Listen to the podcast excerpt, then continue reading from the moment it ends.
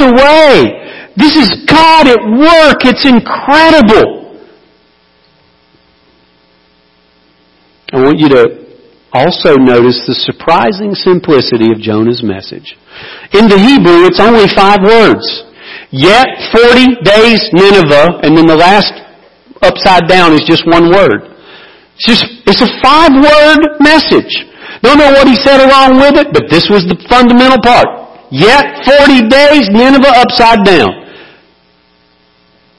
When God calls us to carry the message of the gospel, He's giving us an incredibly simple message. Jesus Christ died for our sins according to the Scriptures. And He was buried and He was raised from the dead according to the Scriptures and He appeared to more than 500 of the brethren.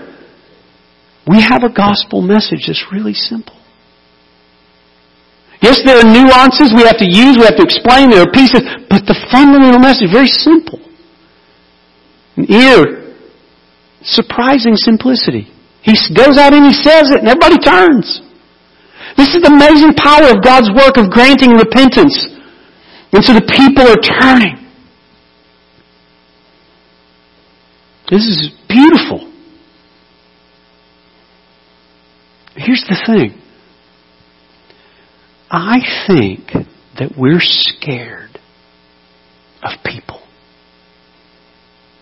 And that's why we're not witnessing. Because we think they're too bad to turn to God.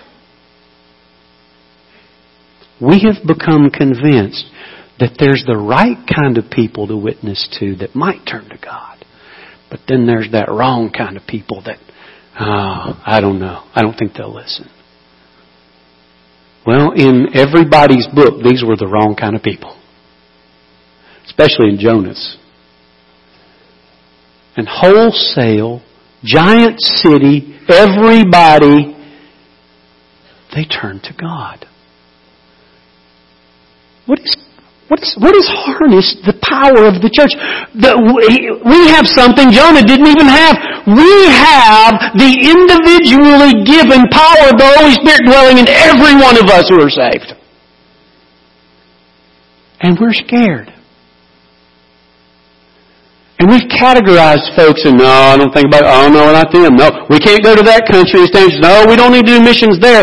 You know, that's risky. And here's Jonah walking into the most risky place that he could go into and he says, here's the message.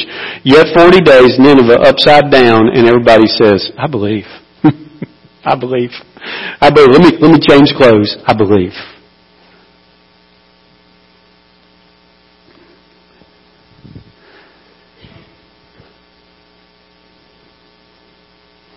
I'm going to ask you a question. Don't answer out loud. When is the last time you shared the gospel with a person?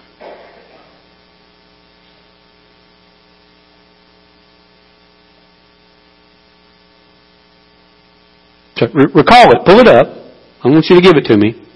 But pull it up. Last time you shared the gospel with somebody. Pull it up. Hope it's there. Searching your memory.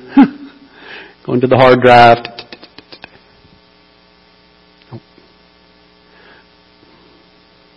When was the last time you knew you were supposed to and you didn't?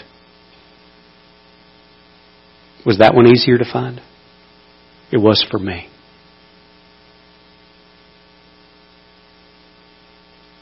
How many Ninevites are out there in our neighborhoods, in our workplaces, in our schools? How many Ninevites are out there globally? And they're just waiting to hear the saving message of God. And God has appointed that if they hear it, He will grant repentance and faith. Because He can and He's that powerful and He can turn a whole nation of wickedness piling up to the heavens to turn them all to God. He can do that. But He's chosen to use us. And so that leads us to the fifth or sixth uh, truth, and we'll close. The surprising revelation of Jonah's attitude. Look in chapter 4, verse 1. And Jonah was greatly displeased and became furious. Why? Because Jonah wanted him dead. That's why. He wanted him dead. He wanted eternal divine judgment on him. That's what he wanted. He was carrying that around. He's carrying it to church. He's carrying it to work.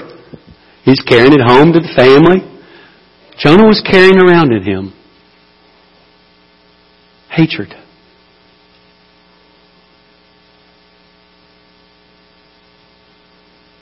And he piled it up so high that when God doesn't agree with him, he gets angry with God. I believe, if you're like me, that there are people in your life that have hurt you, used you, harmed you, even further than things that have happened to me, maybe abused you. And it's very easy for any human being, because of the fall, to begin to brew hatred, bitterness, animosity, malice, envy, strife. It is very easy for that to take root in a little section of our mind and be protected by all of the religious things that we're doing and justified so that we begin to be like Jonah and we would actually be angry if we saw that person go to heaven. We would be put out with God that He would forgive that kind of person.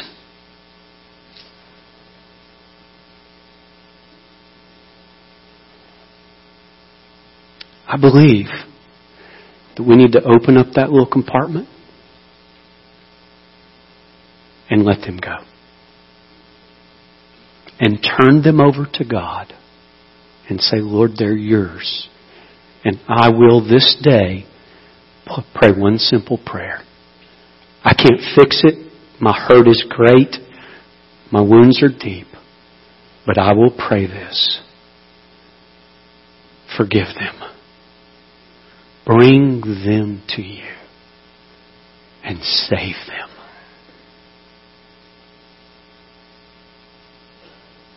As we do that, God begins to work healing in us. He begins to work a particular grace in us that allows us to turn that hatred out, to let it go, and to do what Jesus said. But I say to you, Love your enemies. Pray for those who persecute you. Do good to those who spitefully use you. This is a whole new attitude born by God's mercy. Would you pray with me?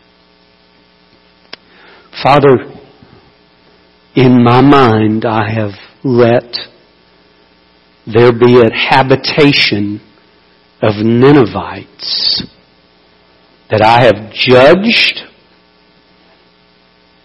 juried, and hoped for an executioner. And I'm wrong.